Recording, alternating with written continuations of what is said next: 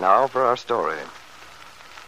Aunt Mary Lane had come into town this afternoon to do the weekend shopping and to get some thread for the quilt she was making as a surprise for her niece, Peggy Douglas. She was pretty tired by 5:30.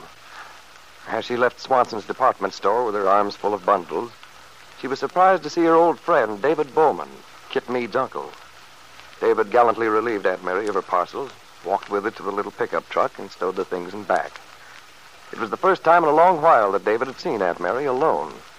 He had a lot of things to talk over with her, so he persuaded her to have dinner with him, after convincing her that Peggy and Lefty Larkin could manage for themselves this once, even though she weren't there to prepare the evening meal. Now the two friends have just finished a leisurely dinner.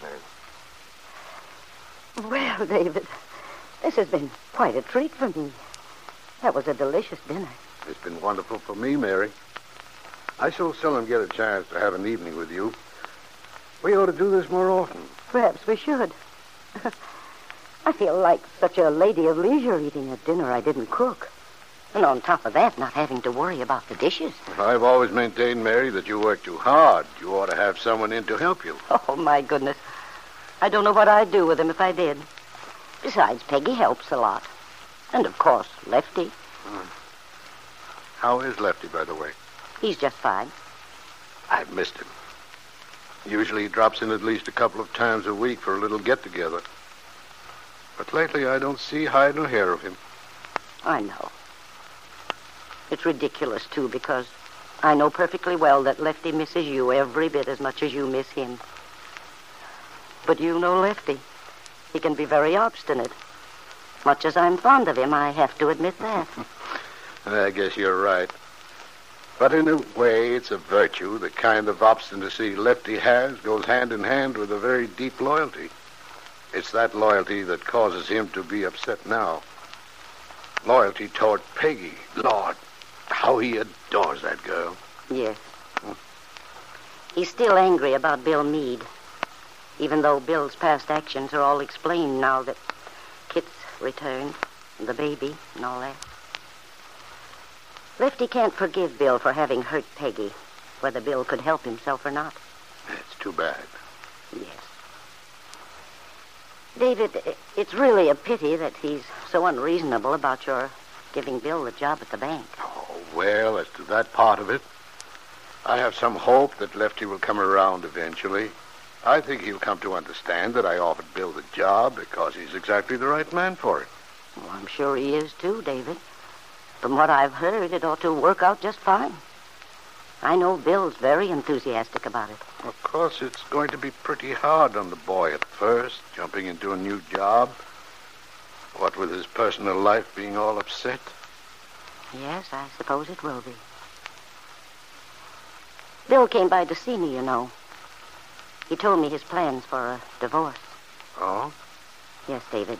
He asked my advice. Oh, But I didn't feel I should express an opinion. It's something he has to decide himself. yes, it's a ticklish question. Although, frankly, I don't see that there's much else he can do. I was afraid at first that Bill might have had Peggy in the back of his mind. That he might be getting a divorce because of her. Yes, I know what you mean, Mary. But as much as he told me that, uh, didn't even enter into it. Bill has changed a lot recently. He seems to have grown, matured. I feel that he has too, Mary. I expect great things of that boy once he gets his stride. Mm-hmm. The most tragic part of this whole situation is the baby. Bill's terribly proud of the child. Yeah. I I've been worried about that child. So have I, David. I certainly hate to think of the baby being brought up by the Calverts. When I think of what that environment did to Kit, and now Kit's child. And the worst of it is that the first few years of a child's life can make all the difference. Yes, I, I feel that too, David. Early impressions are so important in a child's psychological development. That's right, Mary. When I was bringing up Randy and Peggy, we didn't know so much about those things as people do now. Hmm. But I just sort of figured them out for myself. It's just based on common sense, that's all. Well, Mary, I'm afraid there's not much anyone can do about the present situation. Do you know how Bill feels About what? about the baby? He's very proud of the child, I know. But he's never mentioned the baby in connection with the divorce. Mm-hmm. Well, I, I know he's mighty interested in his son's welfare. Oh? Has he said anything to you? It isn't so much anything he said, but I can tell. I'm not quite sure what would be the best thing for him to do once the divorce goes through, if it goes through. You mean uh, about the baby? Mm-hmm. Oh, David, it's it's a pity that the thing has to happen at all. That there has to be a divorce. Because no matter how you look at it, no matter what the reasons, a divorce represents failure. And it can be so tragic when children are involved. It certainly can. I suppose the reason for most divorces is that people go into marriage too lightly without stopping to consider what a solemn commitment a marriage is. That's true, Mary. Oh, it's so hard to be sure. Who are we to sit in judgment? But when a marriage is blessed by a child, it becomes, well, uh, a sort of a sacred trust. A pact two people enter into with the understanding that they'll do their very best to make a go of it. The question of personal happiness is almost overshadowed by that responsibility. If they can only maintain a decent, harmonious way of living. But. Mary, you know that couldn't happen in the case of Bill and Kit. Even though she's my own niece, I have to be honest about it. Well, of course you do, David.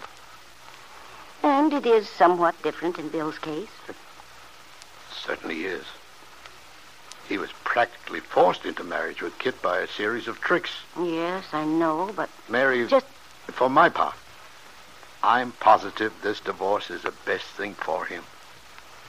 And he's not going into it lightly either.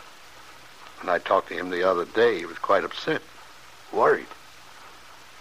I, I only hope I can help him some way. perhaps you can. He'll need help. You and I are just about the only people that boy has to turn to. Well, if being able to foretell just about what Ben's likely to do, which way he's likely to jump, will help any, I can certainly do that. Hmm. It's too bad that a man like Ben has to be known by his meanness and selfishness. I wish I had your capacity for wishing good even to your enemies, Mary. It's difficult for me to be so understanding. You sound almost as though you feel sorry for Ben. In spite of what he's done to you and your family. I am sorry for him, David. Evil plans harm the plotter most. And that, I'm afraid, is going to be true of Ben. And of Kit, too, finally. You mean if Bill does get a divorce, it will amount to a sort of retribution for both of them? A punishment, in a sense? Yes, that's part of what I mean, David. Perhaps a small part. Well, Mary, when I think of my sister Kathleen, of how Ben treated her after he married her, and of what he's made of Kit, and what they both put Bill me through, all I can say is they deserve to be punished. I know how you feel, David. But in any case, whatever happens, in regard to Bill and Kit, we know we can count on the boy to do the best he can, to try to do the right thing. I'm sure we can, David. I only hope he doesn't run into too many obstacles along the way, because, Mary, this isn't going to be easy. I have a feeling Ben may have something up his sleeve. The two old friends fell silent then, thinking sadly of the muddled lives, the unhappiness that one man's selfish pride had caused, wondering what he might be planning to do next. David Bowman, thinking of the hurt Ben Calvert had done his own sister, repeated over to himself again the words Aunt Mary had quoted. Evil plans harm the plotter most. He found himself wishing with all his heart that he could see this happen. That for once, Ben Calvert's evil plans would boomerang.